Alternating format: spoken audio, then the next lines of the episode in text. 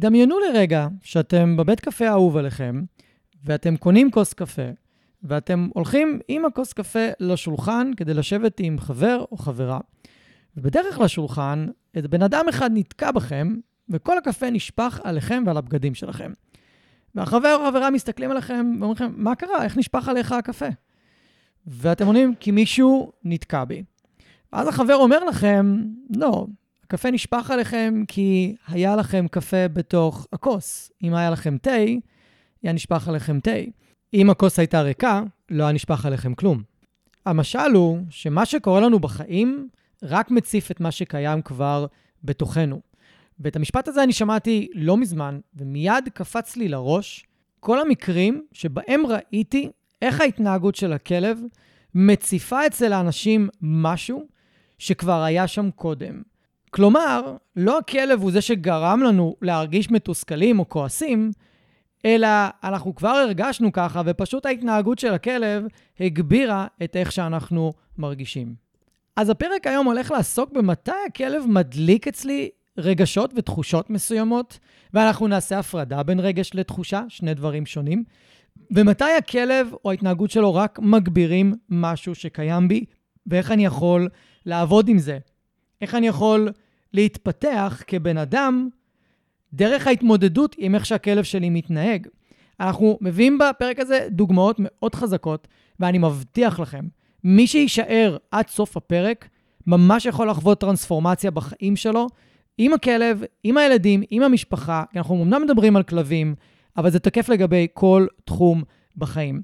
וכדי לדבר על נושא סופר רגיש, הבאתי את הדר גוטמן שטרן, שכבר התארחה פה במספר פרקים, ותמיד הפרקים שלנו הם יותר לכיוון הרוחני, שעוזר לכם להתפתח, להכיר את עצמכם טוב יותר, ואין דרך טובה יותר, או אולי אחת הדרכים הטובות להכיר את עצמנו ולהתפתח דרך הכלבים שלנו.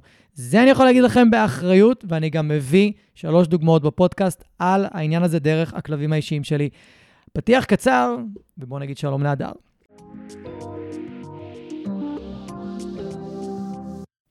ברוכים הבאים לפודקאסט מחשבות של כלב. שמי גיא תיכון, ואני עוזר לבעלי כלבים להתגבר על בעיות התנהגות מורכבות עם הכלבים שלהם בשיטות המבוססות על תגמולים וחיזוקים בלבד. אני מאמין שחשוב לגדל ולאלף כלבים כיום בראייה הוליסטית, ולא מספיק לגדל אותם בראייה התנהגותית בלבד. אני מעביר תהליכי ליווי אישיים, סדנאות וקורסים דיגיטליים לבעלי כלבים וגם למאלפים שמחפשים להתפתח ולצמוח. בכל יום שישי יעלה פרק חדש בנושא מרתק, דרכו אלמד אתכם להבין כלבים ברמה עמוקה יותר, מה שיסייע לכם לשפר את הקשר איתם ולחיות בצורה הכי טובה ביחד. אם אתם נהנים מהתוכן, אשמח שתשתפו אנשים אחרים שמגדלים כלבים וגם הם יוכלו ליהנות מהפודקאסט. תודה שאתם מקדישים לי מזמנכם, המשך פתיח קצר ומתחילים.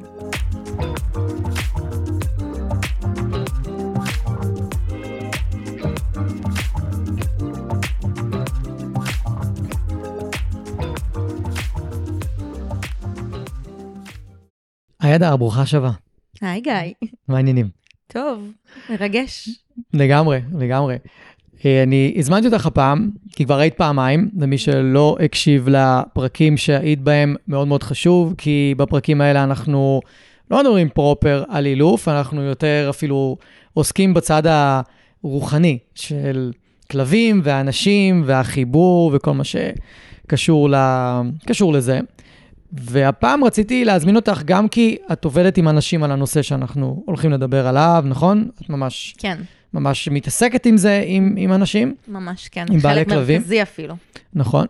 ואני רציתי שנדבר היום על מה שקשור לרגשות ותחושות שהכלב או ההתנהגות שלו מעלים בנו. זאת אומרת, מה הוא מעלה בנו? מה יוצא מאיתנו בעקבות ההתנהגות שלו?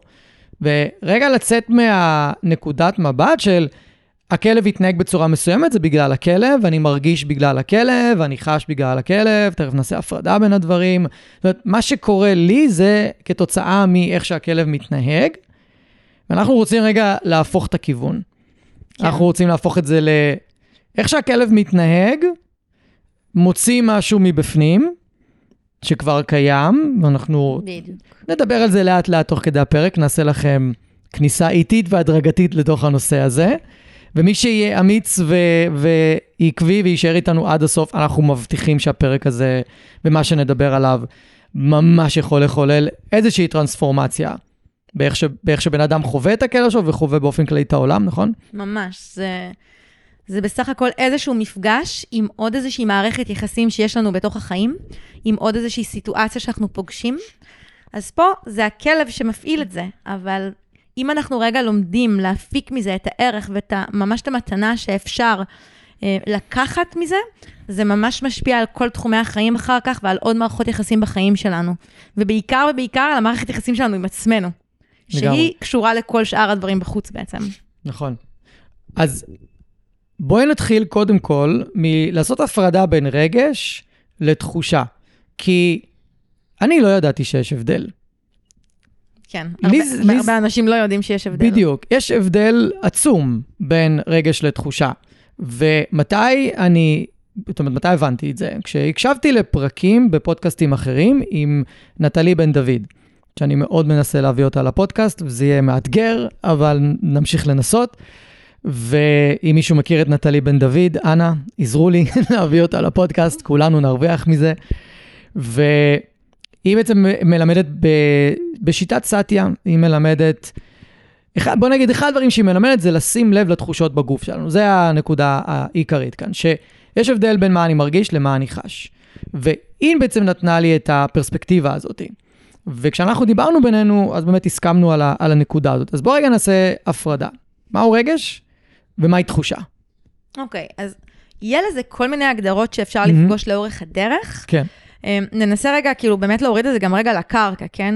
כן. כל אחד קצת מהנקודת מבט שלו ידבר על זה קצת אחרת, אבל בסופו של דבר, חשוב שנבין שבאמת אלה שני דברים נפרדים, שהם כן יבואו בדרך כלל ביחד, אחד מהמם. לצד השני, אבל אם יש לנו את ההפרדה הזו, זה בעצם יעזור לנו איך להשתמש בכל אחד מהם, או ביחד, בשביל רגע להעמיק את החיבור לתוכנו, וגם את היכולת באמת גם להשתמש בזה למען איזשהו שינוי וריפוי של כל מיני חלקים בתוכנו. מהמם. אז באמת, קודם כל רגש. רגש מתוך העולם שאני מגיעה, העולם האנרגטי, העולם של תדרים, עבודה רגשית שאני פוגשת, בסופו של דבר רגש זה איזשהו אה, חוויה פנימית, רגע נוריד את זה לקרקע למילה. כן. חוויה פנימית, ש, שרובנו מכירים אותה באמת בצורה אה, מאוד אה, לגיטימית, כאילו זה כעס, זה עצב, זה תסכול, זה מהמם. חוסר אונים, זה שמחה, זה התרגשות, אוקיי? שלכל אחד מהרגשות האלה יש איזושהי אה, חוויה ש, שאנחנו חווים בתוכנו. החוויה הזו, כשאנחנו חווים אותה בגוף, היא בעצם נקראת תחושה. מהמם. אנחנו בעצם נחוש אותה בתוך הגוף שלנו. כן. הגוף הוא בעצם שער עבורנו רגע לפגוש את הרגשות. כי מה זה כל המילים האלה שאמרתי? עצב, שמחה. זה מילים שבני אדם המציאו, מהמם. כדי שלנו יהיה דרך לתקשר על כל מיני אה, תנועות פנימיות שאנחנו חווים אותן. כן, זה סך הכל לתאר את החוויה הפנימית שלי כלפי חוץ. נכון, זה נכון. כאילו, זה אם שיהיה אין לנו לי, אם אין לי את דרך המילים... לדבר על זה, שנוכל רגע לייצר איזושהי נפרדות בתוך התנועות האלה בתוכנו. כמו שאמרתי, אני באה מהעולמות האנרגטיים, אז אני אקרא לזה תנועות אנרגטיות שונות, מקצבים שונים. כן, יש אנשים שהם לא מחוברים לעולם האנרגטי, ועדיין, אם אני אשאל אותם, אה, אם אני אשאל אותך איך כעס, אה, אה, איזה תנועה יש לכעס, רוב האנשים ידעו להגיד לי איך כעס נראה. זה ייראה להם מין תנועה כזו, נכון? כמו הרגש שמתפרץ החוצה, זה מין תנועה שעולה כזו ומתפרצת החוצה. מהמם. אז באמת חשוב שאנשים יבינו שהם כבר מדברים את השפה הזו של תדרים ותנועה ואנרגיה, פשוט לא, הם לא מחברים את זה לזה. נכון. רוב האנשים יודעים להגיד את זה, לא כולם בהכרח, אבל באמת, רגע, אמ, להבין שהשמות האלה, הם בסך הכל עושים לנו סדר, כדי שנוכל להבין מה קורה בתוכנו. וזה באמת מפעיל אצלנו את, את, גם את אותן תחושות שאנחנו חווים, שתחושה לצורך העניין, בניגוד לרגש, זה למשל קיבוץ, חום, מהמם. קור. אנחנו הרבה פעמים אומרים, אני מרגישה קיבוץ, כן, אבל זה לא המונח הנכון להגיד, זה אני חשה קיבוץ. כן. הרגש יהיה אולי אה, כאב, אה, כאב רגשי או תסכול, עצב. ואני ארגיש, כן, או עצב, ואני אחוש בקיבוץ, או אחוש באיזשהו לחץ. כן. אז יש שם איזושהי הפרדה שאנחנו רוצים ללמוד לעשות אותה כדי שיהיה לנו באמת יותר אה, נגיש לעשות שם איזושהי שינוי, איזושהי התמרה. כן, וברגע שאנחנו יודעים לזהות בצורה יותר טובה מה אנחנו מרגישים ואז מה אנחנו חשים, אז אנחנו גם יכולים רגע לעשות את עצירה ולהתבונן במקום להיות ב- באיזשהו, באיזשהו או, או עיוורון או אפילו חוסר אונים מול הדבר הזה, אלא נגיד עכשיו, אה, זה לא חייב להיות כלבים, אנחנו בכוונה רגע ניתן דוגמאות דווקא לא מעולם של הכלבים. הורים מופעלים בקלות על ידי הילדים שלהם. כן. מאוד בקלות. והרבה פעמים גם אני שומע הורים שאומרים, כן, זה, זה, זה מפעיל אצלי משהו, איך שהילד מתנהג, כי, כי ככה גם אני התנהגתי כשהייתי ילדה, או הם יכולים לש, לשייך את זה לעולם שלהם גם. כן. ואם אנחנו יכולים לעצור ולהגיד, עכשיו הילד שלי מתנהג בצורה מסוימת, אוקיי? הוא עכשיו בבית, והוא עצבני שלא נתתי לו לשחק בפלייסטיישן, או לא נתתי לו להזמין חבר, הוא עכשיו צריך לעשות שיעורי בית, והוא מתעצבן. והרבה פעמים זה מוציא מאיתנו כעס. נכון. אנחנו נכעס ישר.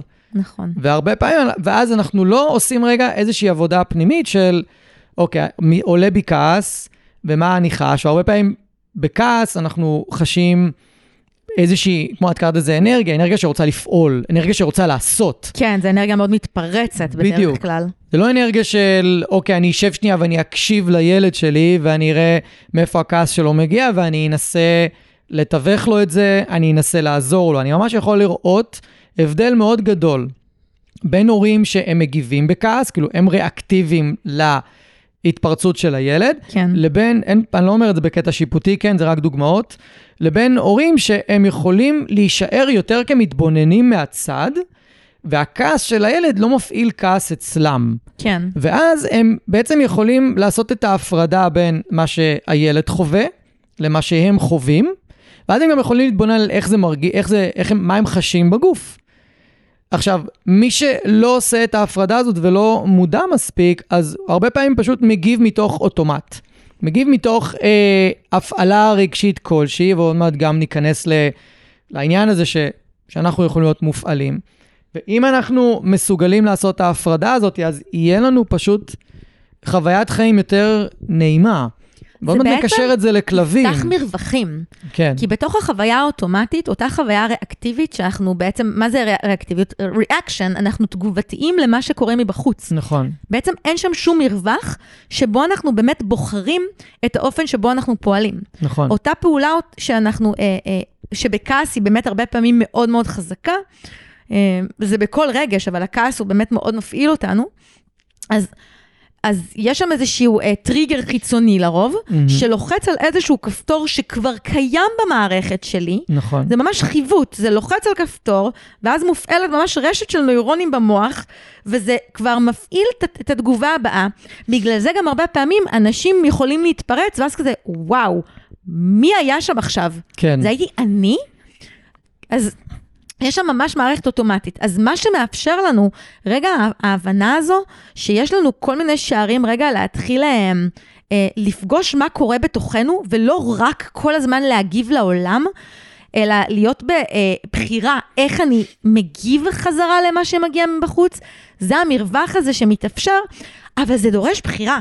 כן. זה לא משהו שלרוב יקרה מעצמו, כי כולנו מכוותים מ... מ מהיום שהגענו לכאן, יש שיגידו גם לפני, עוד מהבטן, כן. או אפשר לדבר גם על גלגולים, אבל בואו רגע נוריד את זה לכאן. מהיום שנולדנו, אנחנו בעצם חיים בחברה, במשפחה, באיזושהי מערכת. שיש לה קודים, חוקים. נכון, וכל אחד גם גדל בבית מסוים, שיש לו כן. אה, רגשות מסוימים שהם יותר אסורים להבעה, שהם לא נכונים, ובעצם יצרנו בתוכנו איזה שהם חיווטים, שכל שאר החיים שלנו רק המשיכו לרוב כמו לחזק אותם. Okay, מהמם. רוב הדברים שלנו הוטמעו עד בערך גיל 7-8, כן, וכל שאר החיים הם כבר כמו... אה, על אוטומט. אה, בדיוק, כמו על אוטומט, וזה רק ממשיך ומעצים את אותו דבר שכבר נבנה. מהמם. ואם אנחנו לא עוצרים ובוחרים באופן מודע ליצור התפתחות וליצור איזשהו שינוי, לרוב אנשים יחיו כל החיים שלהם ככה, מופעלים כל הזמן, וזה ייראה להם שכל החיים בעצם הם מין משהו שקורה להם, נסיבות חיים שלהם אין שום יכולת, שום בחירה, והכל קורה להם. מהמם. במקום שיהיה רגע איזושהי יכולת לעשות באמת איזושהי עצירה, לפתוח מרווח. מרווח לפעמים הוא שנייה. כן. הוא, הוא לא חייב להיות עכשיו חמש דקות, הוא ממש כמו איזה פתח שמאפשר לנו לא להיות בתגובה אוטומטית מהמם. ולבחור משהו חדש. וכשאנחנו בוחרים משהו חדש, דברים משתנים. יש אה, אה, גלגל חדש שמתחיל לפעול. לא תמיד מהפעם הראשונה, זה Mhm. דורש איזשהו תרגול. לגמרי. אני ארצה, לת- אני רוצה לתת דוגמה. כדי Mhm. לחבר את זה לעולם של הכלבים, אני אתן דוגמה על עצמי. ואני רוצה שכשאני מזכיר לכם את הדוגמה, נותן את הדוגמה, אני רוצה שתיזכרו במשפט שאמרתי בהקדמה, לגבי למה נשפך לי הקפה מהכוס, אוקיי? כשאמרנו שבעצם הקפה נשפך כי היה קפה בתוך הכוס. לא כי מישהו התנגש בי וגרם לי לשפוך את הקפה. והדוגמה היא על גילי, הבוקסרית שהייתה לי, שהייתה תוקפנית וריאקטיבית לכלבים. ובתקופה הזאת אני הייתי מאלף כלבים כבר. אני לא הצלחתי לעבוד איתה, אני לא הצל... מה זה לא הצלחתי לעבוד? הצלחתי לעבוד, אבל זה לא הגיע לרמה שאני רציתי מבחינת הפחתת התפרצויות, הפחתת התוקפנות. חוויתי שם המון תסכול, וזה לחץ על כפתור מאוד מאוד משמעותי, ואני חושב שהרבה אנשים הזדהו עם זה, במיוחד עצמאים, במיוחד אנשים שהם נותני שירות, ויש להם מקצוע. וזה בעצם, זה לחץ על כפתור של תסמונת המתחזה. שהנה, מצד אחד, יש לי כלבה בבית, שמאוד קשה לי להגיע לרמה שאני שואף אליה בטיפול הריאקטיביות שלה, שהיא תהיה הרבה יותר רגועה בטיולים. ומצד שני, אני מצליח כן ללמד אנשים אחרים להרגיע את הכלבים שלהם בצורה הרבה יותר משמעותית. וזה עורר המון כעס בפעמים שטיילתי עם גילי, הייתי איתה, או שהייתה מתפרצת. היה לי מאוד קשה להישאר אדיש או אפאתי להתפרצויות שלה. כל פעם שהייתה מתפרצת, זה היה אוטומטית לוחץ על הכפתור של הנה אתה לא מספיק טוב, הנה אתה לא מצליח לפתור את הבעיה. לא משנה שאנשים אחרים, אני כן מצליח לעזור להם. והנה עם הכלבה שלי זה לא... וכל פעם מחדש. וכן זה היה מביא אותי לנקודות קצה וכעס מאוד גדול כלפיה, ולקח לי המון שנים להבין שבעצם זה לא היא, זה אני. אני מופעל מתחושות שלי ומרגשות שלי, והתגובה שלי אליה היא לא בגלל שהיא התנהגה בצורה מסוימת, זה כי ההתנהגות שלה משקפת משהו אצלי שלא נעים לי איתו. היא לוחצת על פצע שכבר נמצא שם. בדיוק. כמו קצת לזרות מלח על, על פצע קיים. בדיוק, ואני גם יכול לראות את זה המון אצל אנשים שאני עובד איתם. עכשיו, להעלות את זה כנושא שיחה בשיעור, זה מאוד קשה. כי קודם כל לא באתי בשביל זה, ודבר שני, רוב האנשים לא פתוחים לזה. אם רוב העולם היה פתוח לזה, היינו חיים בעולם יותר טוב. אז אני כן מנסה דרך הפרק לפתוח את הנקודה הזאת, ואני יכול לתת איזושהי דוגמה על אה, מישהי שעבדתי איתה לפני כמה שנים, ויש לה כלבה מהממת. בובה של כלבה, באמת. אני לוקח את הכלבה שלה אליי הביתה עכשיו, עם כל הבעיות במרכאות שיש לה. אבל, כל פעם היא מצאה משהו אחר שהוא לא בסדר בכלבה, ואני בא ואני אומר לעצמי, זה לא בעיה. אין כאן משהו שאנחנו באמת צריכים לטפל בו. יש פה חיפוש של מה לא בסדר בכלבה כדי לטפל בו. וכשאני מדבר עם, ה, עם הבן אדם ואני מכיר אותו יותר ויותר לעומק, אני בעצם לומד עם הזמן שיש כל הזמן תחושה של אני לא מספיק. לא מספיק טוב. הכלבה לא מתנהגת מספיק טוב, וזה, וזה לוקח למחשבה של מה אנשים מבחוץ חושבים על איך שהכלבה מתנהגת. והרגשתי כל הזמן שהבן אדם נמצא באיזה תחרות עם האנשים, עם שאר האנשים בעולם של, של מי הכלב מתנהג יותר טוב. וזה לוחץ על כפתורים פנימיים. אני לא עכשיו אתחיל להיכנס לניתוח פסיכולוגי על איזה כפתור זה לוחץ. אבל כמי שבא ומתמונן מהצד ורואה את ההתנהגויות של הכלב ובמה צריך לטפל, כן. אני יכול להגיד, זה מאוד פעוט. לא כי לי זה לא משנה איך היא מתנהגת. כי אני כבר יש לי פרספקטיבה מאוד רחבה על התנהגות של כלבים. כן. אבל אני רואה שזה יותר קשה לבן אדם, מאשר באמת שיש כאן איזושהי בעיה התנהגותית. הפודקאסט הוא כן מקום להציף את המקום הזה, והוא כן רגע לקחת צעד אחורה ולהסתכל האם זה באמת ההתנהגות של הכלב שמפריעה לי, מאוד מאוד, לעומת האם מופעל משהו אצלי בפנים, ובגלל זה ההתנהגות נורא מפריעה לי. כן, זה לוקח אותי אפילו לאיזה שיח לגבי um, האם בכלל הדבר הזה שאנחנו קוראים לו בעיית התנהגות הוא באמת בעיה. נכון. או שהוא פשוט רק התנהגות, נכון. שאצלנו פוגש איזשהו רגש או אי נוחות או איזשהו משהו בתוכנו, אז אנחנו הלבשנו על זה את המילה בעיית התנהגות. כי זה בעיה עבור מי? עבור הכלב, עבורנו, כי זה בסך הכל לוחץ, כי מה שעבור אחד זה בעיית התנהגות, עבור אדם אחר זה לא תהיה אה, אה, בעיה. זה פשוט תהיה התנהגות. כן. או שהיא לא תפעיל באותה צורה. כל אחד מופעל מהתנהגויות שונות וממצבים שונים, ולא רק שכל אחד מופעל, גם כל יום אתה יכול להיות מופעל יותר או פחות מאותו דבר בדיוק בעצם. לגמרי. אני למשל מאוד חווה אצלי, אני יש לי הרבה כלבים, אני היום עם תשעה כלבים, כש... כשתשעה כלבים נובחים, ואני ביום שאני אה, גם ככה עם פתיל קצר, כל נביחה כזו מוציאה אותי מדעתי, וזה ממש לוחץ לי הכפתור, ואני יכולה ממש להיות מופעלת, וממש לצעוק עליהם, ודי, ושקט, וחלאס, ו... ובימים כשאני אה, הרבה יותר בטוב בתוכי, שיש לי יותר שקט, אז, אז הנביחות שלהם הן מאוד לגיטימיות, הם כלבים, מהמם. הם הרבה כלבים, הם נובחים, כי יש בחוץ משהו מעבר לגדר, או כי סתם בא להם לתקשר עם העולם, זה לא משנה. כן. ואז הגוף שלי לא מגיב באותה צורה, אותה אה, תחושה בגוף, היא לא מתכווצת. היא שונה. בדיוק. אני לא מתכווצת מזה ונהיית עצבנית. אני הרבה יותר נינוחה, אני הרבה יותר שלווה, הגוף שלי נשאר שלב. אז מהמם. אותה התנהגות יכולה לפגוש אותי אחרת בכל מיני רגעים ביום. ויש אנשים שבכלל לא יפעילו אותם נביחות, ויש אנשים שכל הזמן יהיו מופעלים מנביחות בעצם. נכון. אפשר לתת גם דוגמה מחיי היום-יום שלנו. יהיו ימים שמישהו יחתוך אותנו בכביש, ואנחנו נצעק ונתפוצץ באוטו, ויהיו ימים שלא. זאת אומרת, ממש. אותה, אותה סיטואציה, תגובה אחרת, כי התעורר רגש אחר ויש תחושה אחרת בגוף, והרבה פעמים, לדעתי, תגידי מה את חושבת, מה, מה דעתך פה, זה שהרבה אנשים גם לאו דווקא מגיבים להתנהגות או למה שקורה בחוץ, אלא התגובה שלהם היא לתחושה שמתעוררת בגוף. זאת אומרת, מאוד לא נעים להם בגוף, ואז הם רוצים להקל על עצמם את התחושה הלא הם נעימה. רוצים להיפטר מזה. בדיוק, אנשים לא יודעים בכלל איך לעבוד עם הדבר הזה. כן. כשיש לנו איזושהי תחושה בגוף שהיא לא נוחה לנו, בגלל שאנחנו, קודם כל, הרבה פעמים אנשים חווים את התחושה והם לא יודעים לקשר שזה מחובר גם לרגש. נכון, הם רק חווים בגוף איזושהי תחושה, נכון, שהם מאוד שופטים אותה כטובה או לא טובה. נכון. אמ, במקום גם. נעים או לא נעים, כאילו זה כן. מאוד שונה להגיד טוב, לא טוב, ביחס לנעים, לא נעים. כי יכול להיות שתחושה היא לא נעימה, אבל אם היא לא טובה או לא טובה, אז היא רק לא נעימה. ועכשיו אני יכול רגע ללכת ולפגוש את התחושה הזו, כי כשאני מנסה להיפטר מתחושה, הרבה פעמים היא רק מתעצמת, או שאני עושה דברים שאני לא רוצה.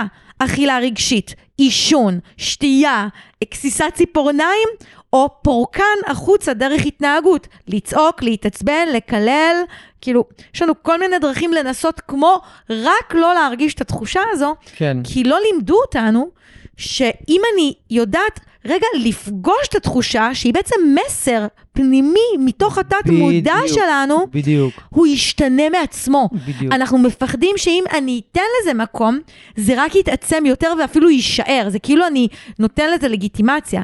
רק שזה בדיוק הפוך. אם אני נכון. רגע עוצר ונותן הכרה לדבר הזה, ורגע מנסה להבין מה קורה, מה הגוף מנסה להגיד לי עכשיו, אז זה יכול להשתנות. ואני חושב שזה זה הדבר הכי חשוב שאמרת, ואני רוצה לחזור על זה. התחושות האלה והרגשות, שנעשה שנייה עוד פעם, ניתן דוגמה.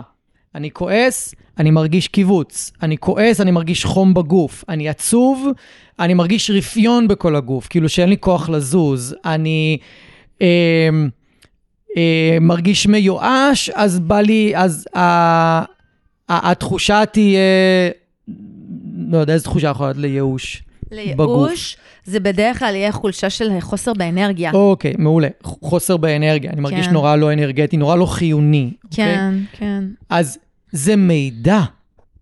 זה ממש. פשוט מידע, במקום, את התייחסת לזה לטוב לא טוב. במקום, ואני ככה, אני ככה התייחסתי לזה רוב חיי, בסדר? אני עברתי איזושהי טרנספורמציה בעניין הזה רק בתקופה האחרונה. רק בתקופה האחרונה.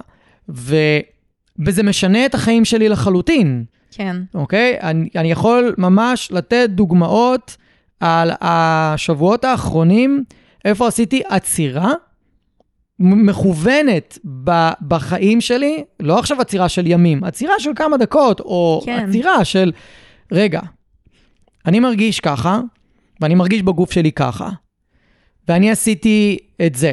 זה לפעמים אפילו בדיעבד. ואז אני, אני ממש יכול לתפוס את הראש ו- ולקלוט, אוקיי, התגובה שהייתה לי בסופו של דבר, היא נבעה מהרגע שהרגשתי, וכמעט תמיד אצלי זה הרבה פעמים כעס, כאילו תסכול וכעס ו- כן. וכאלה.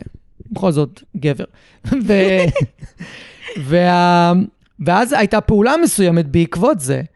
ואני עכשיו יכול, דרך ההתבוננות הזאת, להגיד, אוקיי, יכולת לעשות משהו אחר? ובואי ניקח את זה רגע לכלבים. מהמם. לה- ונשאל גם, גם כמה שאלות קשות.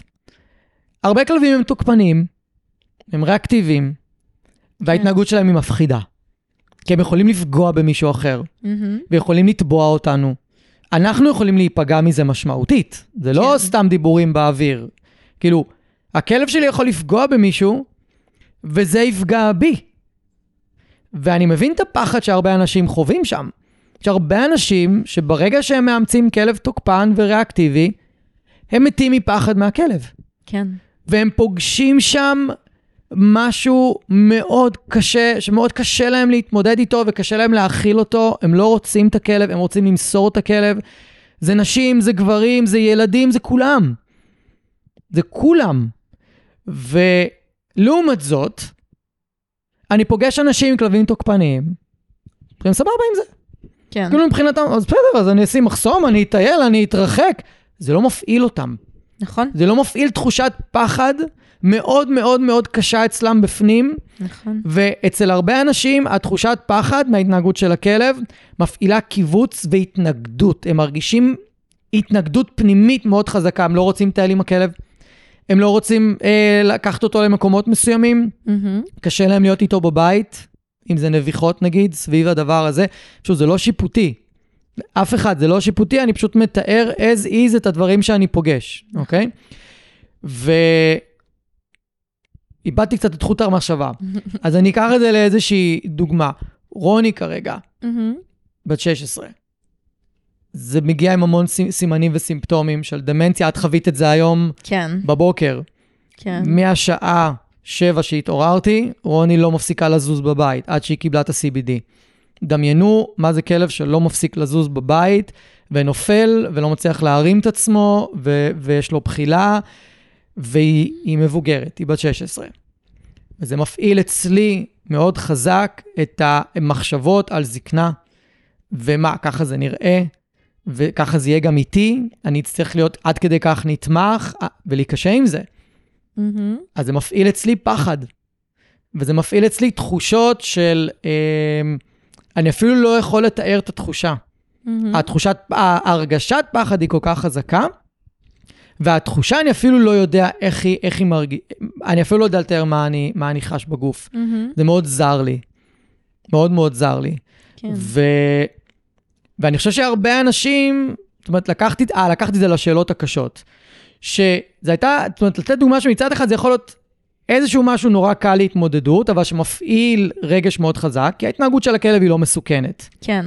ומצד שני, יש את ההתנהגויות המסוכנות שהכ... שיש עם הכלב, ויש אנשים שמופעלים מזה מאוד, ויש אנשים שלא מופעלים מזה. יש אנשים שהם באמצע גם, כאילו, הם בסדר עם זה, לא נעים להם, לא רוצים, אבל, אבל הם בסדר. אז make long story short, זה איך אנחנו בעצם אולי באים ומדברים על זה, במיוחד עם אלה שהתנהגויות קשות שהן באמת מפחידות. ויכול- והכלב יכול לגרום נזק לסביבה, איך אנחנו יכולים לעזור להם? מה, מה אנחנו יכולים לתת להם? כי אני חושב שהם הכי זקוקים כן, לעזרה שם, כן, כי זה באמת מפחיד. נכון. וואלה, יש כלבים נכון. שאני פוגש שאני לא נותן להם להיות חצי מטר ממני, נכון. מעבר לזה. ממש, לא נותן להם. ממש. נכון, זו גם שאלה מאוד מאוד טובה. וגם אין פה פתרון קסמים. רגע נכון. חשוב שנשים את זה. זה לא נגיד 1, 2, 3 וזהו, ממחר הכל טוב, או עוד רגע. כן. אבל כל עוד אנחנו חיים את החיים האלה, וזה גם מאוד לגיטימי להרגיש את הפחד הזה כשבאמת מעורב איזושהי סכנה, כן? כאילו, ככה זה אפילו עוד יותר קיצון, כאילו, אנשים שחיים עם כלב שתוקף אותם. כן, זה בעיניי, אני מורידה את הכובע בפני אנשים כאלה. נכון. חד משמעית אני אומרת פה, אני לא הייתי יכולה להתמודד עם זה. כאילו, או כרגע זה הסיפור שאני מספרת לעצמי, טפו טפו לא נאלצתי להתמודד עם דבר כזה. מהמם. אבל זה לא מובן מאליו, וזה בעיניי מדהים. וזה באמת אה, דורש מאיתנו אה, איזשהו תהליך ועבודה, ששוב, זה לא ייפתר ברגע, כי כל עוד הסכנה נמצאת שם, הסכנה נמצאת שם. אז זה גם ידרוש מאיתנו כן גם למצוא דרכים איך אני, אה, אנחנו מדברים הרבה פעמים על אה, ניהול סביבתי עבור כלבים, אבל זה ניהול סביבתי גם לנו עם נכון. הכלבים האלה, זה לא רק עבור הכלבים. נכון. ולצד זה, גם באמת גם לפגוש מה קורה בתוכנו, כי הרבה פעמים לגדל באמת בעל חיים כזה, כלב כזה, זה מציף המון תסכול, המון חוסר אונים. חוסר אונים זה אחד הדברים שהכי קשה לבני אדם להתמודד איתו, חוסר ודאות וחוסר אונים. ובאמת, אה, שלום נוגה, חתולה פה עשה לי אה, נעימי. אה, ובאמת רגע, אה, ממש אה, לפגוש את זה, אבל אתה אמרת קודם משהו שהוא מאוד חשוב, הרבה פעמים אנחנו נוכל לפגוש את זה רק בדיעבד, נכון. ולא תוך כדי האירוע. נכון. כי אם אני עכשיו יוצאת לרחוב, ויש לי כלב שהוא תוקפני לכלבים, ועכשיו המון המון כלבים סביבי משוחררים. כן. למשל, שזה לצערנו קורה, שזה חלק מהפחדים הכי גדולים של מישהו שהוא דואג נכון. לכל התנאים ה- הנכונים, אבל נכון. שהוא לא יכול לשלוט בסביבה בעצם, ואז באמת תוך כדי... יהיה לנו הרבה פעמים מאוד מאוד קשה, אה, רגע, אני אעצור ואנשום וארגיש כן. את התחושות. כן. אבל בדיעבד, אם אני אעשה את זה, אז כן זה יאפשר לי מפעם לפעם לחוות יותר ויותר שמשהו במערכת שלי כבר לומד להכיר יותר ויותר את היכולת כן להיות יותר מחוברת לעצמי. מה זה המחוברת לעצמי הזה? כי כשאני הולכת ברחוב עם הכלב הזה שתוקפני לכלבים, אני לא בגוף שלי, אני בראש. נכון. מה הדבר הבא שהולך לבוא לי נכון. מהפינה?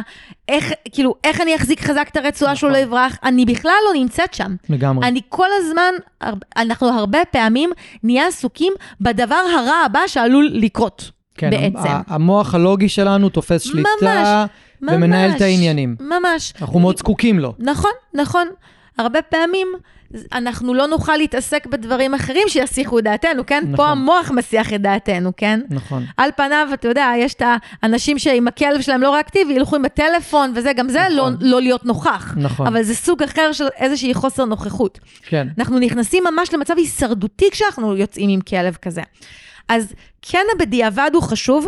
כשחזרתי מהטיול עם הכלב הזה, רגע, כשאני במרחב בטוח ואני יודעת שעכשיו הכלב שלי לא יכול לפגוע באף אחד, כן הייתי מזמינה אתכם ממש לעצור.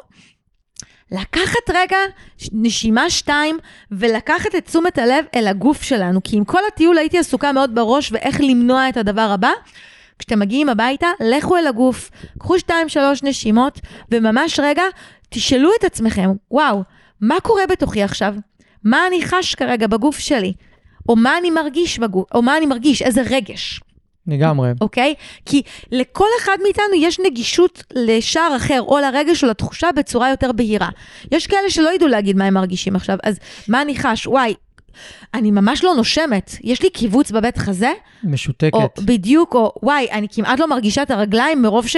ש... שהייתי בפריז מלחץ, נכון. אז את... ואתם לא צריכים לעשות עם זה כלום, חוץ מרק באמת להעביר את המודעות שלכם, וואו, אני כמעט לא מרגישה את הרגליים עכשיו. ורגע להיות ערה לזה. אני יכולה אולי לשים את היד להרגיש את זה, או אם יש לי קיבוץ בבית חזה, אני יכולה לשים את היד, כי זה יעזור לנו לפעמים יותר לשים את המודעות על התחושה. או באמת לשאול את עצמי, מה אני מרגישה עכשיו? וואי, אני ממש מרגישה פחד. כן. איפה הפחד הזה בגוף? מהמם. וואי, הוא ממש יושב לי באזור של, של הצלעות, של מקלעת השמש. וואי, הוא גם קצת בבטן. מהמם. אז יש כל מיני פתחים איך לעבוד עם זה, אבל ממש גם גם בלי להעמיק אפילו עוד ועוד, כי עולם רגשי, יש לו הרבה הרבה תהליכים לעשות, אבל רגע מעצם זה שנשנה את הפוקוס מכל מה שהעולם החיצון משך אותנו בטיול עכשיו, או כל הדברים הרעים שיכולים לקרות, ורגע פשוט נחזור פנימה, ורגע נפגוש את זה, כבר המערכת שלנו, המערכת העצבים שלנו תוכל להתווסת, כי זה קשור ממש Mhm. לוויסות של מערכת העצבים שלנו. כן. יש אפילו את ה... יש, לזה כאילו תיאוריה ופרקטיקה של המערכת הסומטית. כאילו, יש. מי שרוצה, יכול לחפש, קופצים לי מלא פרסומים של זה לאחרונה ב, בפייסבוק.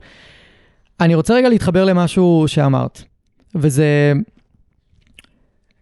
אנחנו נמצאים עם הכלב, הוא תוקפן לכלבים, ויש סביבנו מלא כלבים, והם משוחררים.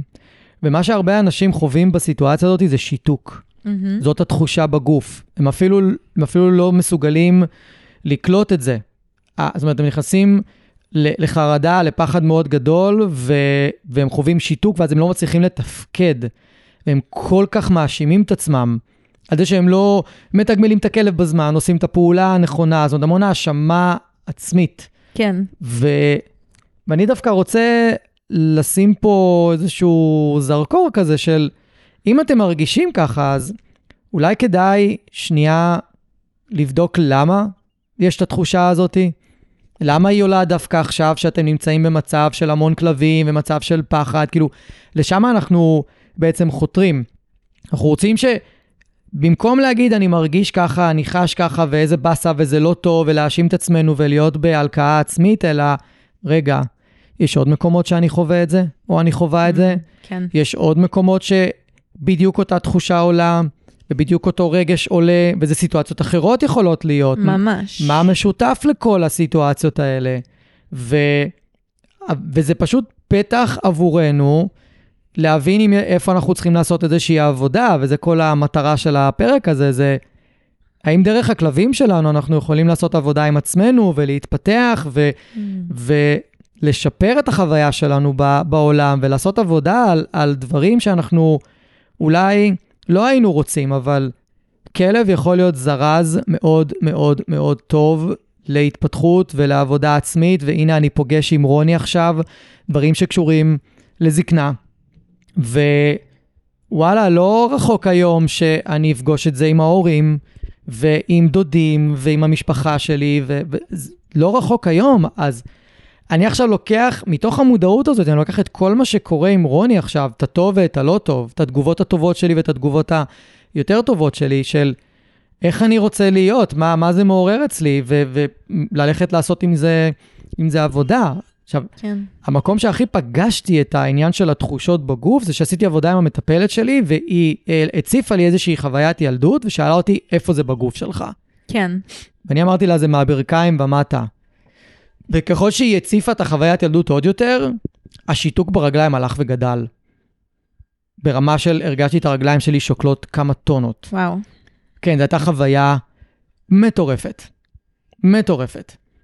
וזה היה הרגע שאני הבנתי עד כמה תחושות בגוף מנהלות את החיים שלנו לא פחות מרגשות, לא פחות ממחשבות, והרבה פעמים זה פשוט הכל מקלעת אחת גדולה, גוש אחד גדול, שאנחנו לא רואים את ההפרדות שם, ואנחנו צריכים ללמוד להפריד.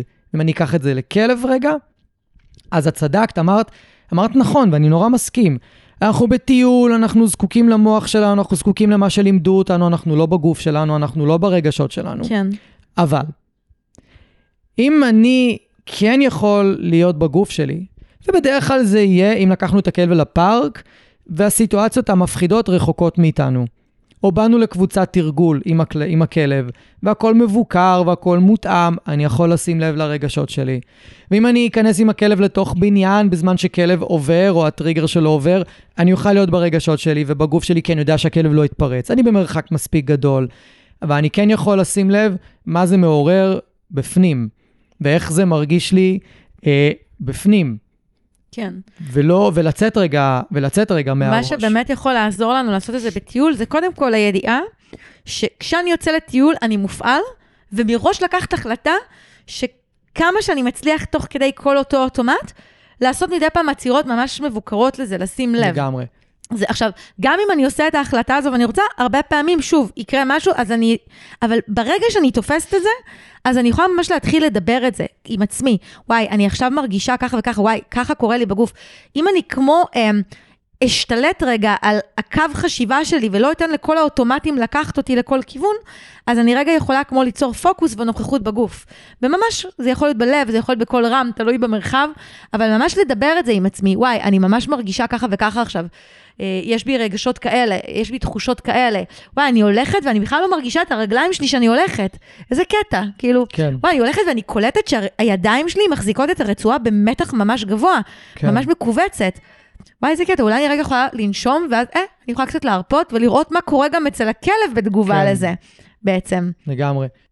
ואני אפילו אוסיף על זה ואני אגיד, אם אנחנו לא יכולים לעשות את זה באותו רגע, אז כשאנחנו מגיעים הביתה, אפשר, לפני שממשיכים לטלפון ולכל שאר הדברים, לקחת אפילו דקה, שתי דקות, ופשוט רגע לשאול, אוקיי, איך היה הטיול?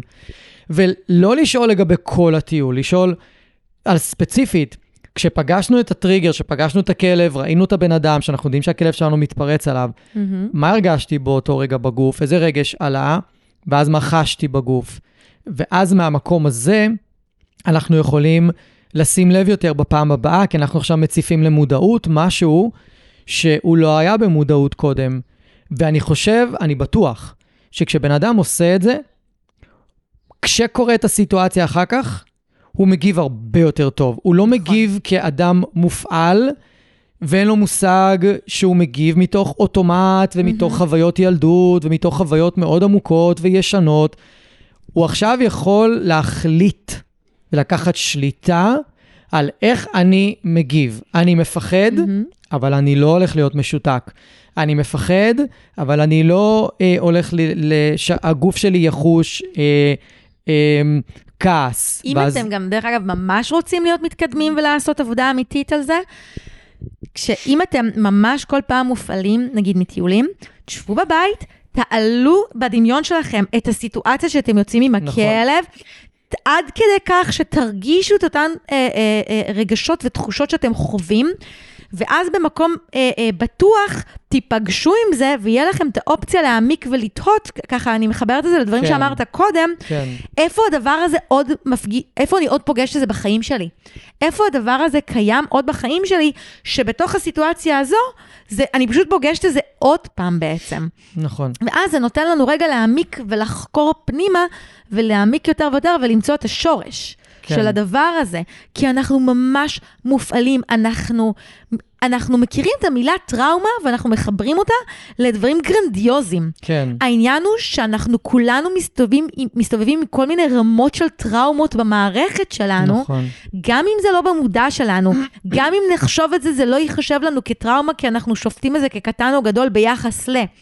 אבל המערכת שלנו, המערכת עצבים שלנו, באיזשהו שלב חוותה איזושהי אה, חוויה שהיא צריכה אה, להיות בהישרדות של ה-fight, flight or freeze. זו אותו. חוויה שאמרת, אתם קופאים שם בחוץ. כן, אז באיזשהו שלב חווינו את זה, וזה פשוט משחזר את עצמו שוב ושוב.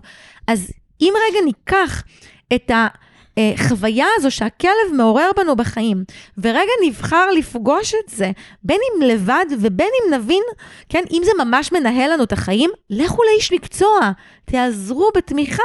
כן. לא מדברת על איש מקצוע מעולם החיות, מדברת על איש מקצוע בעולם הרגש. מהמם. התמיכה הנפשית, לעזור לנו רגע להעמיק ולפרק את הטראומות האלה, ורגע לפגוש את מה שיושב שם בעומק, כדי שרגע נוכל להחזיר את, ה, את, ה, אמ, את אותה אה, אנרגיה קפואה. בעצם, מה זה טראומה? זה אנרגיה שקפאה במערכת העצבים, כי היא לא יכלה בעצם לבחור באחד מהמנגנונים ההישרדותיים התקינים למערכת הישרדותית, כן. או של fight או של flight, ובעצם היא קפאה במערכת והיא כל הזמן משתחזרת לנו. זה כמו פוסט-טראומות קטנות. עוד קצת ועוד קצת ועוד קצת. זה נלחץ לנו הרבה עם הכלבים שלנו, וככל שהכלב שלנו יותר מתרגר אותנו, יותר לוחץ על טריגרים של סכנה, זה עוד יותר מפעיל את זה. נכון. משהו בקטנה, זה כלב שקצת נובח, אה, כלב קטן שיש לנו שליטה עליו, אנחנו יכולים להרים אותו אם כלב אחר בא אליו, אז זה היה פחות מפעיל אותנו מכלב שאנחנו לא יכולים לנהל את כל העולם סביבו בעצם. מהמם. ויש שם ממש פתח רגע לעשות המון המון עבודה ולפגוש את עצמנו ולגלות שבסך הכל הכלב הוא בדיוק אותו שער שמחזיר אותנו לפגוש את עצמנו כל הזמן. וזה מערכת יחסים לכל דבר. זה מערכת יחסים שיש לנו איתם, שמפגיש אותנו ומתרגר אותנו. זה מערכת יחסים שיש לנו עם העולם, עם נסיבות, עם מצבים, וזה כל הזמן חוזר אלינו. אנחנו מאוד רוצים שיתקנו לנו את כל מה שקורה בחוץ. נכון. אבל זה מתחיל בתוכנו. כן.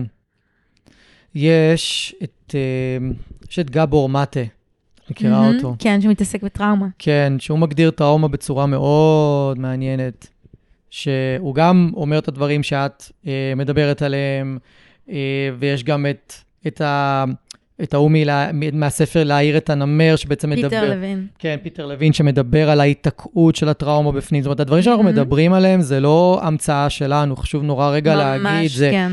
יש את גבור מטה שפרסם כמה? שישה, שבעה ספרים כבר, מהמם. אחד המפורסמים היום בעולם, והספר להעיר את הנמר הוא מאוד מאוד ידוע והוא רב-מכר והוא מדבר על זה, ויש גם המשך של הספר הזה, מהמם. אה, מי שרוצה להעמיק. ודיברת על מיני טראומות, וזה, וזה נכון. זאת אומרת, אני גם, אני מאוד uh, מסכים עם העניין, ואני רוצה עכשיו רגע לפתח את זה הלאה, אוקיי? אז אנחנו בעצם באים ואומרים שהכלב בעצם משקף משהו בתוך העולם הפנימי שלנו, ואת ההתנהגות שלו. גם אולי לא סתם בחרנו את הכלב הזה, הספציפי הזה. מהמם. ויש לנו בחירה בנקודה הזאת. ושוב פעם, זה לא בא ממקום שיפוטי או לא. כי זכותנו לבחור מתי לפגוש ומתי להתמודד עם הדברים בחיים שלנו. ממש ככה, זה זכותנו ו- ולגמרי. אז יש אנשים שהכלב מתרגר אותם יותר מדי, והם לא רוצים להמשיך לגדל אותו. כן, ואני מקבל את זה. כן. לחלוטין אני מקבל את זה. היו אצלי כלבי אומנה שהסתכלתי עליהם ואמרתי, no way. אני לא מגדל אותם, הם לא. נשארים בבית שלי בשום מצב. ומצאתי להם בתים אחרים. היה לי אבל יותר קל, כי הם היו כלבי אומנה. ויש אנשים שבוחרים כן להתמודד עם, ה, עם ההתנהגות של הכלב, והם עושים עבודה עם הכלב, ומי שעושה את העבודה עם הכלב, במודע או שלא במודע, גם עושה עבודה עם עצמו. כן. זה בלתי נמנע. ויש אנשים ש... למשל, זוגות, אני פוגש את זה המון. מהמם. המון. צד אחד, לא, הכלב נשאר, אני רוצה לגדל את הכלב, אני מוכן להתמודד עם ההתנהגויות שלו, וצד אחד יגיד, זה לא משנה גבר או אישה אגב, גם וגם. הצד השני יגיד, לא, אני לא רוצה. או אני לא רוצה, זה לא מתאים לי. מת, מתאים לי כי, לא מתאים לי כי יש לי גם ככה מלא דברים בחיים כרגע להתמודד איתם, אני לא רוצה, או אני לא רוצה. ולא מתאים לי כי זה מתרגר אותי יותר מדי, הם לפעמים לא יגידו את זה. אבל, אבל אני יכול לראות מהצד. כן. שזה פשוט יותר מדי, זה מציף אותם.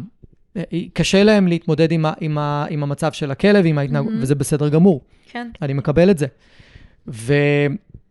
ואפילו לי- לא, לא מזמן היו לי עם כמה בני זוג את השיחה הזאת, שצד אחד רוצה את הכלב, צד אחד לא רוצה את הכלב, והם שמה בפער ביניהם, ואפשר לראות שצד אחד אה, אה, נלחצים לו טריגרים מהמם. בגלל הכלב, וצד אחד לא. מהמם. ואז יש בעיה. ואז יש ממש בעיה, כי הרבה פעמים הצד שלא רוצה להתמודד, באים אליו בהאשמות. כן. אתה או את, אתם לא רוצים, אתם לא מוכנים, תעשו מאמץ, תעשו זה, תעשו זה, תעשו כן. זה, ולא מבינים, מי שאומר להם את זה לא מבין או לא מבינה, מה החוויה הפנימית שלהם? בדיוק, שהחוויה הפנימית יכולה להיות שחזור טראומה מהמם. ברמה כזאת. אני אתן דוגמה, שוב, אנחנו חוזרים לדוגמה הזו כי היא הכי בולטת, או התוקפנות בבית, או תוקפנות כן. בחוץ. שאנשים אומרים, אני לא רוצה או לא רוצה כרגע לטייל עם הכלב, לא רוצה או לא רוצה קשר אליו, לא רוצה. כן. אני לא מוכן, ממש ברמה כזאת. כן. ו... ואני יכול לראות מהצד שזה פשוט מפעיל אותם, מפעיל פחד עמוק מאוד מאוד מאוד גדול. כן. זה ברמה של, של flight, ממש, כאילו, הם יעזבו את הרצועה מהמם. של הכלב לפעמים. כן. קרה לי כמה פעמים, בן אדם עזב את הרצועה של הכלב, מהמם. באמצע שכלב מתפרץ והכלב עף על בן אדם או על כלב אחר. כן. פחד אלוהים. וזה יכול לקרות לאנשים. אני אפילו רוצה ממש לשתף, דרך אגב, מהמם. ברמה האישית. אני חיה כל חיי בעלי חיים. עד לא מזמן גידלתי 17 כלבים. כן, עכשיו אני עם תשעה. ואני אחד האנשים שהכי מפחד בעולם לצאת לטייל עם כלב ברחוב, על רצועה, כן, אצלי יש חצר, יש לי שדות, אז, אז Mhm. על פניו אני מצליחה להימנע מזה. מהמם. אבל אני לפני כמה שנים יצאתי עם הכלבה שלי, אחרי שנים של פחד לעשות את זה, ולהקת כלבים תקפה אותנו. לא, לא. אז זה רק חיזק את הטראומה הזו. כן, ובעצם, זה, מה זה פוגש אצלי? זה שם אותי בחוויית חוסר אונים, שהיא ממש ממש אה, עבורי, אני לא מוכנה לה, להרגיש אותה. נכון. ואני מודעת לזה. אני ערה לזה, אני מודעת לזה. אני בוחרת להמשיך כרגע להתנהל בחיי ככה. נכון, אבל ביום שהדבר הזה ימנע ממני משהו שהוא לא יהיה זה, אני נכון. אהיה חייבת לבחור אם אני רגע מעמיקה לתוך הפחד מהחוסר אונים המוחלט הזה. כן. וזה משפיע עליי. זה משפיע עליי שאני מקנאה באנשים שיקחו את הכלב שלהם לטייל איתם בטבע. אני לא אעשה את זה. מהמם. כאילו, אז, אז רגע לשים, רגע, ממש לשים לכם חשוף. זה לא שיפוט עבור אף אחד, אה, זה לא שיפוט עליכם. כן, זה ממש ממש בסדר לבחור גם כרגע שלא מתאים לנו לפגוש משהו. אבל רגע, העוצמה תחזור אליכם אם תבינו שיש לכם בחירה.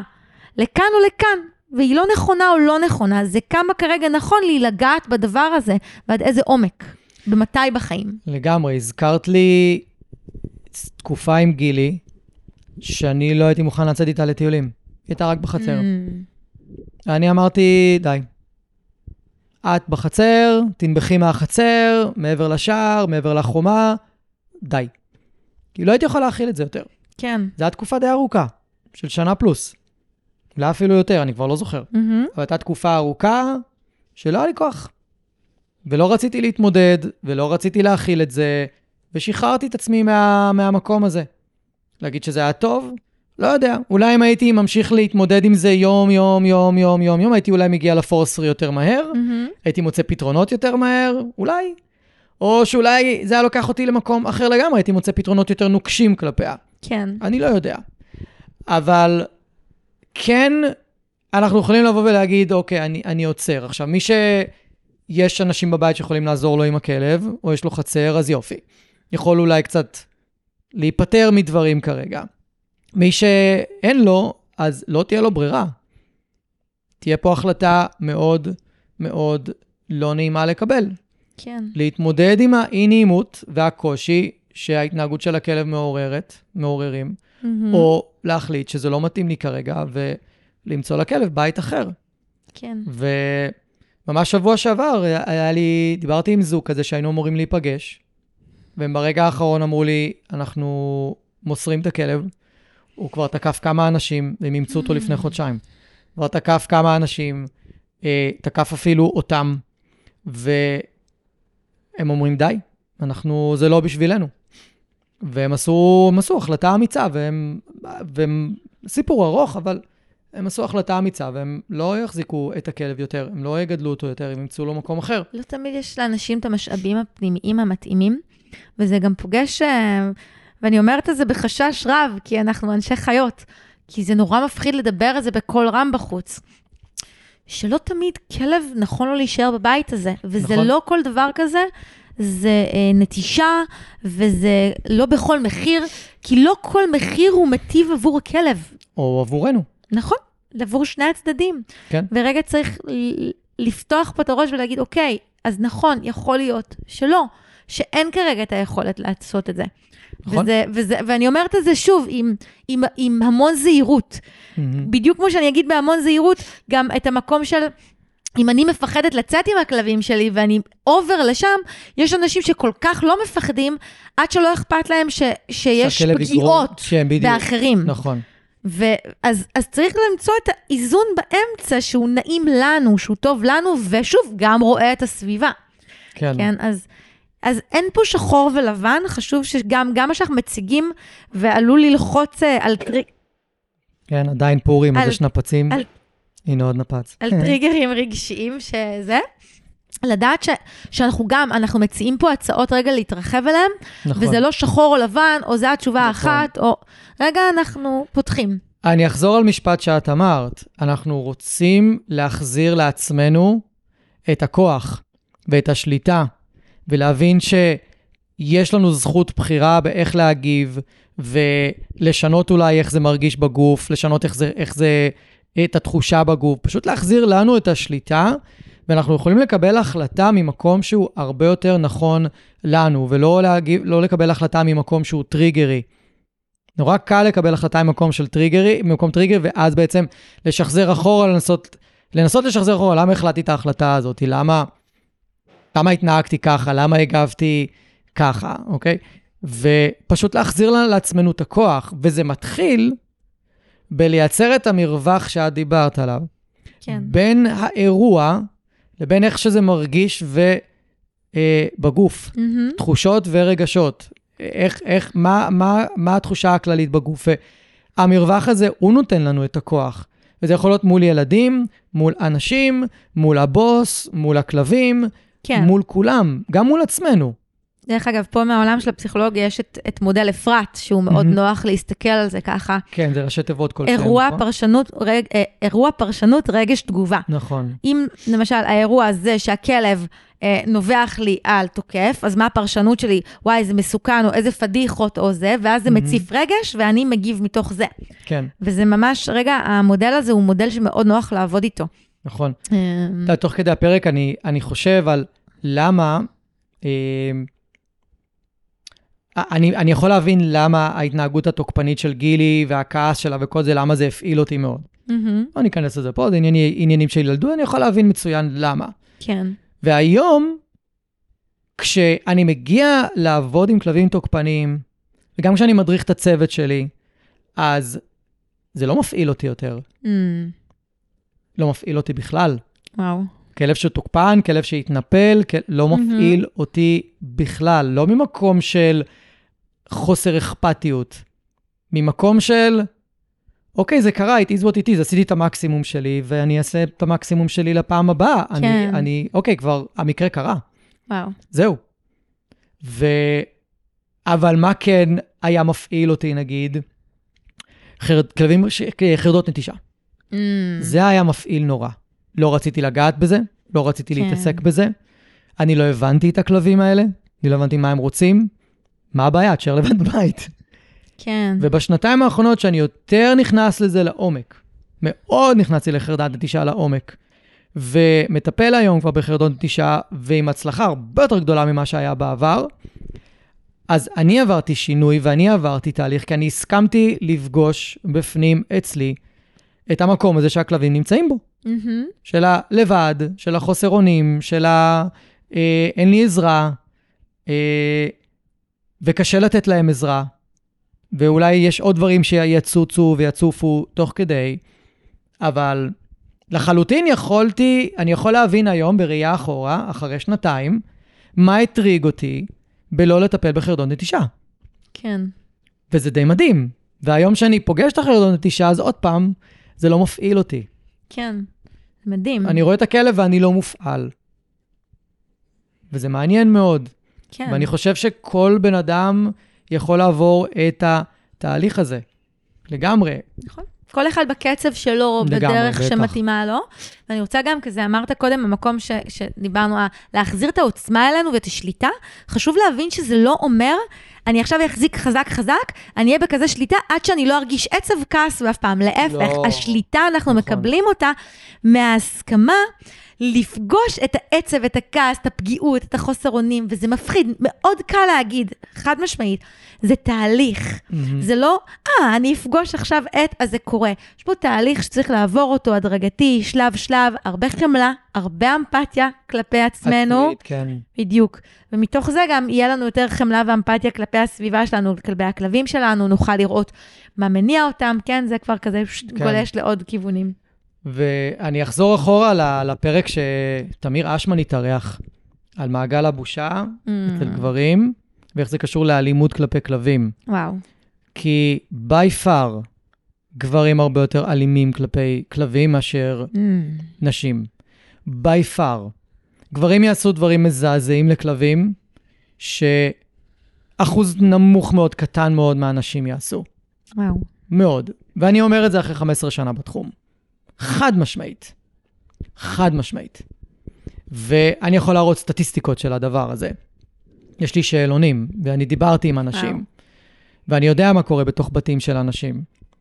ואני אפילו הייתי יכול לראות מצבים שלא אמרו לי, אבל אני רואה על הכלב, הכלב לא משקר.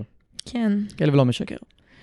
ואצל גברים אני שם לב שזה בעיקר בעיקר רגשות של כעס ותסכול, וזה גורם לתגובות מאוד אלימות כלפי הכלב, מהמם. על סקאלה שהיא נעה בין אלימה פחות, אלימה יותר, לא משנה. אני לא יודע איך זה, מה הם חשים בגוף שלהם, אבל אני די, די יכול להגיד שאני אני יכול לראות הרבה חום, הרבה אנרגיה, משהו, משהו שחייב לצאת, איזושהי מהמם. תנועה שחייבת לצאת. ואם אנחנו מדברים על זה, אז אני פוגש את זה המון. זאת אומרת, פגשתי את זה ב, בשתי הסדנאות שהייתי אצל אור קורן, של מהמם. תנועה. שגברים באים לשם והם מביעים כעס בצורה בטוחה, מהמם. ואפשר לראות את התנועה. כן. אפשר ממש לראות את זה. ו... והרבה מזה יושב על מחשבות מה יגידו עליי בחוץ.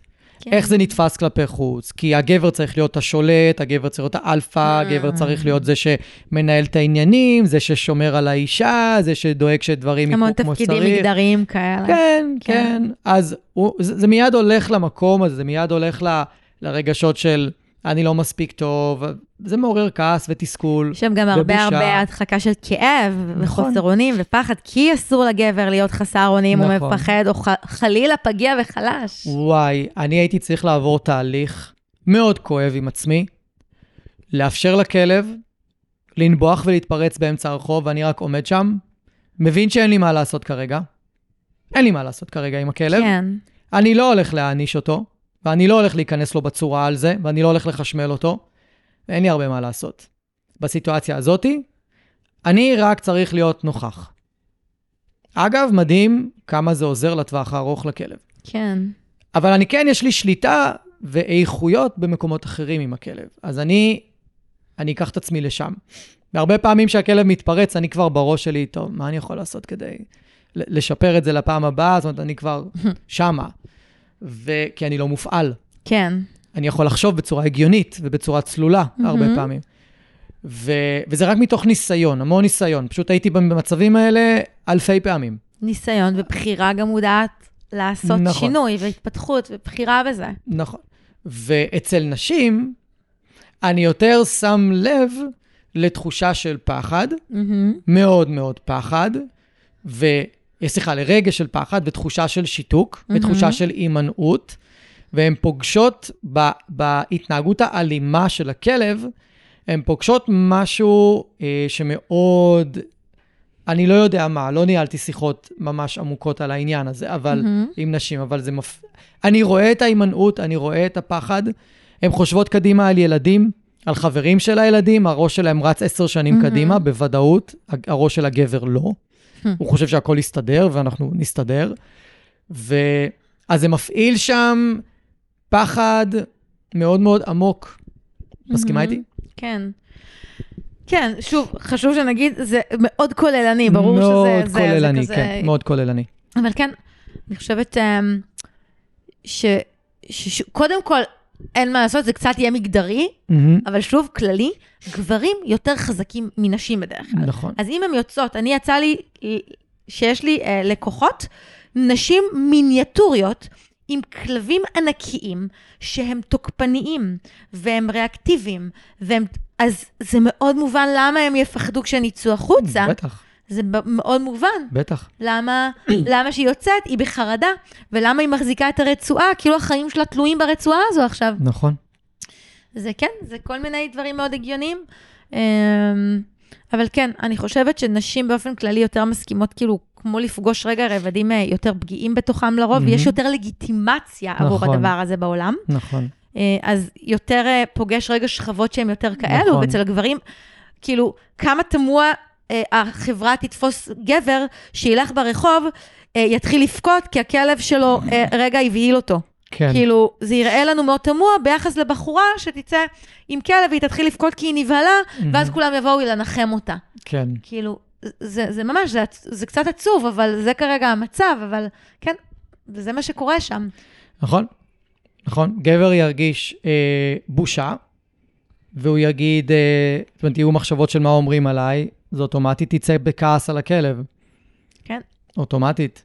מהמם. בעוד שאישה הרבה פעמים בסיטואציות האלה, היא תנסה פשוט להימנע, ללכת, להתרחק, היא תכעס על הכלב, אבל זה לא יהיה באותן עוצמות, ברוב המקרים זה לא יהיה באותן עוצמות, זה לא יהיה באותה אה, שפת גוף, זה יהיה מאוד שונה.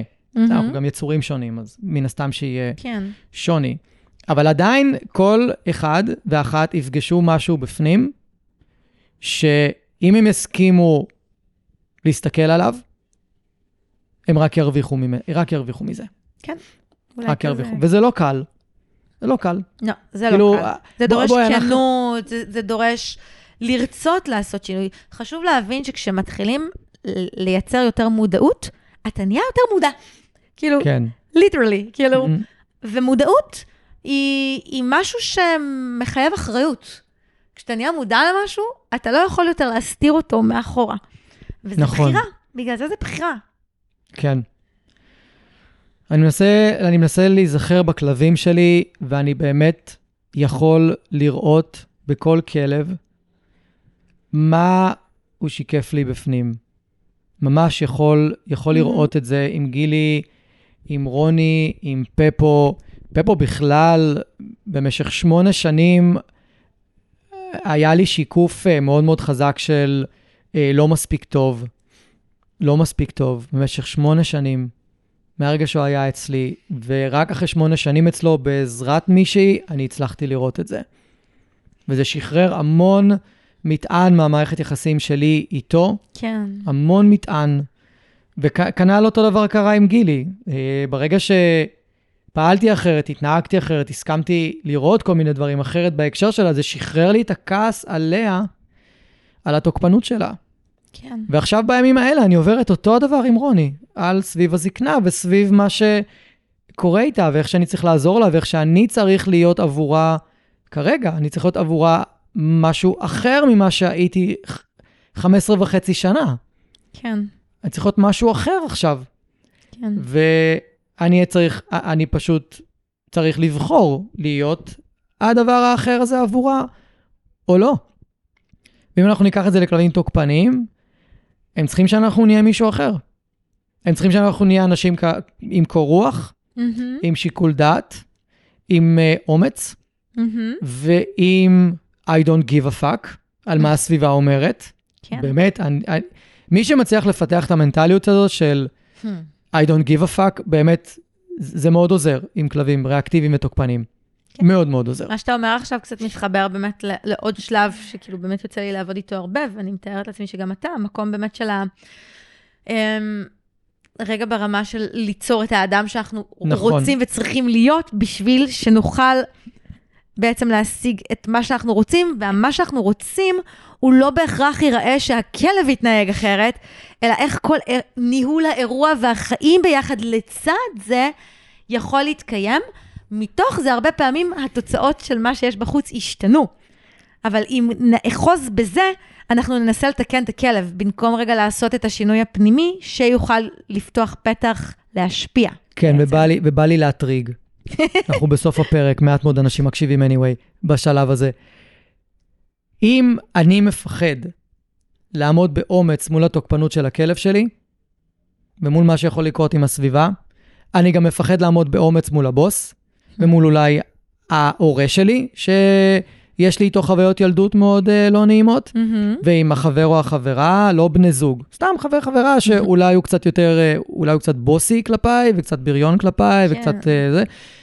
אם אני אסכים לעמוד באומץ מול ההתנהגות של הכלב שלי, יהיה לי אומץ לעמוד במקומות אחרים. נכון. חד משמעית. כי ההוויה תשתנה. האדם שאתה בדיוק. משתנה, וההוויה כשהיא משתנה, היא לא משתנה רק במקום אחד. זה משפיע על עוד תחומים בחיים. בדיוק. ונראה לי על זה אפשר לעשות פרק אחר. אה, לא ניכנס לזה עכשיו, אנחנו כבר שעה. טוב, זה אני ואתה. כן, נכון. הבטחנו שנהיה ממוקדים הפעם, נכון. הצלחנו. יחסית, הצלחנו יחסית. מעולה. אז בואי, בואי נוציא אותה מהפרק הזה עם איזה מסר, או מהמם. אולי תרגיל, או משהו שהם יכולים לעשות כל יום. הזכרנו את ההתבוננות אחרי טיול, אם אי אפשר מהמם. תוך כדי טיול, אחרי סיטואציה, אם אי אפשר תוך כדי סיטואציה. אני הרבה פעמים מבקש מאנשים, היה אירוע, ואתם מעורערים, קחו הפסקה לעצמכם. תלכו כן. מתחת לאיזה בניין עם שיחים, תנו לכלב להריח ותנשמו עמוק. ממש. תנו, לה, תנו, תנו לזה לעבור רגע. מהמם. תנו לזה פשוט לעבור. כן, אז אם רגע נרכז את זה, כאילו באמת, אפשר רגע, כאילו כמו לסכם את זה, כאילו, דיברנו על זה שבאמת ה- המפגש עם הכלבים שלנו, עם כל מיני אמ, נסיבות שהם מייצרים בחיינו, בין אם זה בצורת התנהגות ובין אם זה גם מצב אה, בריאותי, או כל דבר שמגיע, נכון, נכון. בעצם מפעיל אצלנו איזשהו כפתור פנימי שהוא כבר קיים. זה בסך הכל לוחץ על משהו שכבר קיים. כמה שרמת המופעלות שלי גבוהה יותר, זה פצע שבעצם דורש יותר התבוננות ויותר הסכמה. לגמרי. רגע להבין שהדבר הזה מנהל אותנו בעוד מצבים בחיים, ולא רק פה. כמה זה נכון, זה פשוט לא ייאמן. כן? אז רגע להבין את זה. ואז אולי זה רגע כמו יפתח בנו רגע יותר חמלה ואמפתיה, וגם כלפי הכלבים וגם כלפינו. ורגע נהיה בפחות מאבק ומאמץ לנסות לתקן בחוץ, אלא נוכל רגע לפגוש בתוכנו את הרגש שעולה בנו, שנזכיר, רגש זה עצב, כעס, תסכול, חוסר אונים, שמחה וכל החבורה הזו. ואיזה תחושות עולות לנו בגוף, קיבוץ, חום, קור, התרחבות. אה, אתם יכולים לקחת את זה גם לזה מרגיש כאילו יש לי אבן שיושבת לי על הבית חזה, או איזה גוש בגרון, זה גם. כל מיני סוגים של נכון. תחושות. נכון. שזה בעצם שער שעוזר לנו להחזיר אה, את עצמנו אל הגוף ולחבר אותנו לרגשות שהם בעצם ממש אנרגיית חיים שנמצאת בתוכנו. אה, ואז אה, אנחנו לא ממש נכנסנו פה ממש לתרגילים אה, של מיינדפולנס וכזה, כי באמת לא חסר בחוץ לחפש. רגע, אנחנו נתנו פה רגע הבנה איך כן. המקום של הכלבים מגיע. אבל באמת עצם זה שנהיה ערים לזה, וכמו רגע, אה, למשל, אחרי טיול או אחרי סיטואציה, או שוב, גם אם זה בעל חיים, שכמו שסיפרת אה, על רוני היום, שהסתובבה וזה מפעיל משהו, אז רגע, אני אלך הצידה, אני אנשום, אני אבדוק איך זה מפעיל אותי ומה קורה בתוכי, זה לא צריך להיות משהו דרמטי. מהמם. אה, ורגע אלך אל הגוף, ועצם זה שאני אעביר את התשומת לב אל הגוף כבר מייצר לי שם איזשהו מרווח ש... אה, זה כמו אוויר לנשימה, אני יכול לחשוב יותר בבהירות, אולי למצוא פתרונות או דברים שלא יכלתי למצוא לפני. זה רגע מניע ומשחרר איזושהי אנרגיה בגוף, אולי פתאום יעלה לי דמעות שקודם לא, לא יכלתי לתת להם מקום, מהמם. כי הייתי יותר מדי בראש ולא במה שקורה בגוף, ואז זה כבר מניע אנרגיה. אז רגע, כאילו כמו לאסוף את זה, להבין שמה שקורה בחוץ, זה לא אומר שאנחנו יושבים רגל על רגל ולא עובדים עם האיש מקצוע הזה, או עושים את הפעולה הנדרשת, או שומרים על הסביבה או על עצמנו, אבל רגע להבין שהכוח נמצא בתוכנו, קודם כל, על בין אם ישתנה בחוץ או לא, מהמם. יש דרך אה, לחוות את זה באופן שהוא יותר מיטיב עבורנו, ברמה האישית, וגם עבור הקשר שלי עם הכלב, ומתוך זה גם עבור הכלב. זה ווין ווין ווין כזה, כן, בעצם. לגמרי. הזכרת את המילה דמעות, ואני, וואי, שבוע Mm. שעבר אה, היו הרבה דמעות Mm, כן. כן. בגלל רוני. בגלל רוני, לא בגללה, אלא... בגלל הכאב שזה מציף לראות אותה ככה. מאוד מאוד מאוד מציף. כן, מאוד מציף. מעלה הרבה, הרבה עצב, ממש. כן. כן, טוב, אני חושב ש... מקום טוב לסיים בו, כן, כן. ואני שוב חוזר וממליץ לעשות כמה שיותר עצירות ובדיקות עם עצמכם, מה אתם מרגישים וחשים, במיוחד אחרי אירועים עם הכלב שהקפיצו אתכם, שממש הקפיצו אתכם, ופשוט להתבונן בזה. כן, ולתת שזה ה- למערכת אה, לווסת את עצמה מחדש. כן. העצבים. טוב, הדר, תענוג, כרגיל, תודה. שאת מגיעה ואנחנו מדברים על הדברים האלה, כן, וטוב, אתה תבואי עוד. כן. תודה. בכיף. אני רוצה להגיד לכם שוב, תודה רבה שהאזנתם. אם אהבתם ואם נהניתם, אז שתפו חברים, שתפו מכרים, בעלי כלבים, תעזרו לי להפיץ את הפודקאסט הזה, אני מאוד מאוד אשמח. ותעשו פולו, כדי שהאפליקציה האהובה שלכם תודיע לכם. יום שישי היום, יש עוד פרק בפודקאסט מחשבות של כלב, ואני אפתיע אתכם עם נושא חדש ופרק חדש. אז אני מקווה שנהניתם היום, היה לי מאוד כיף לארח אתכם. אנחנו נתראה עוד שבוע, תהיו טובים לכלבים שלכם, תהיו טובים לעצמכם, ושיהיה לכם אחלה של סוף שבוע.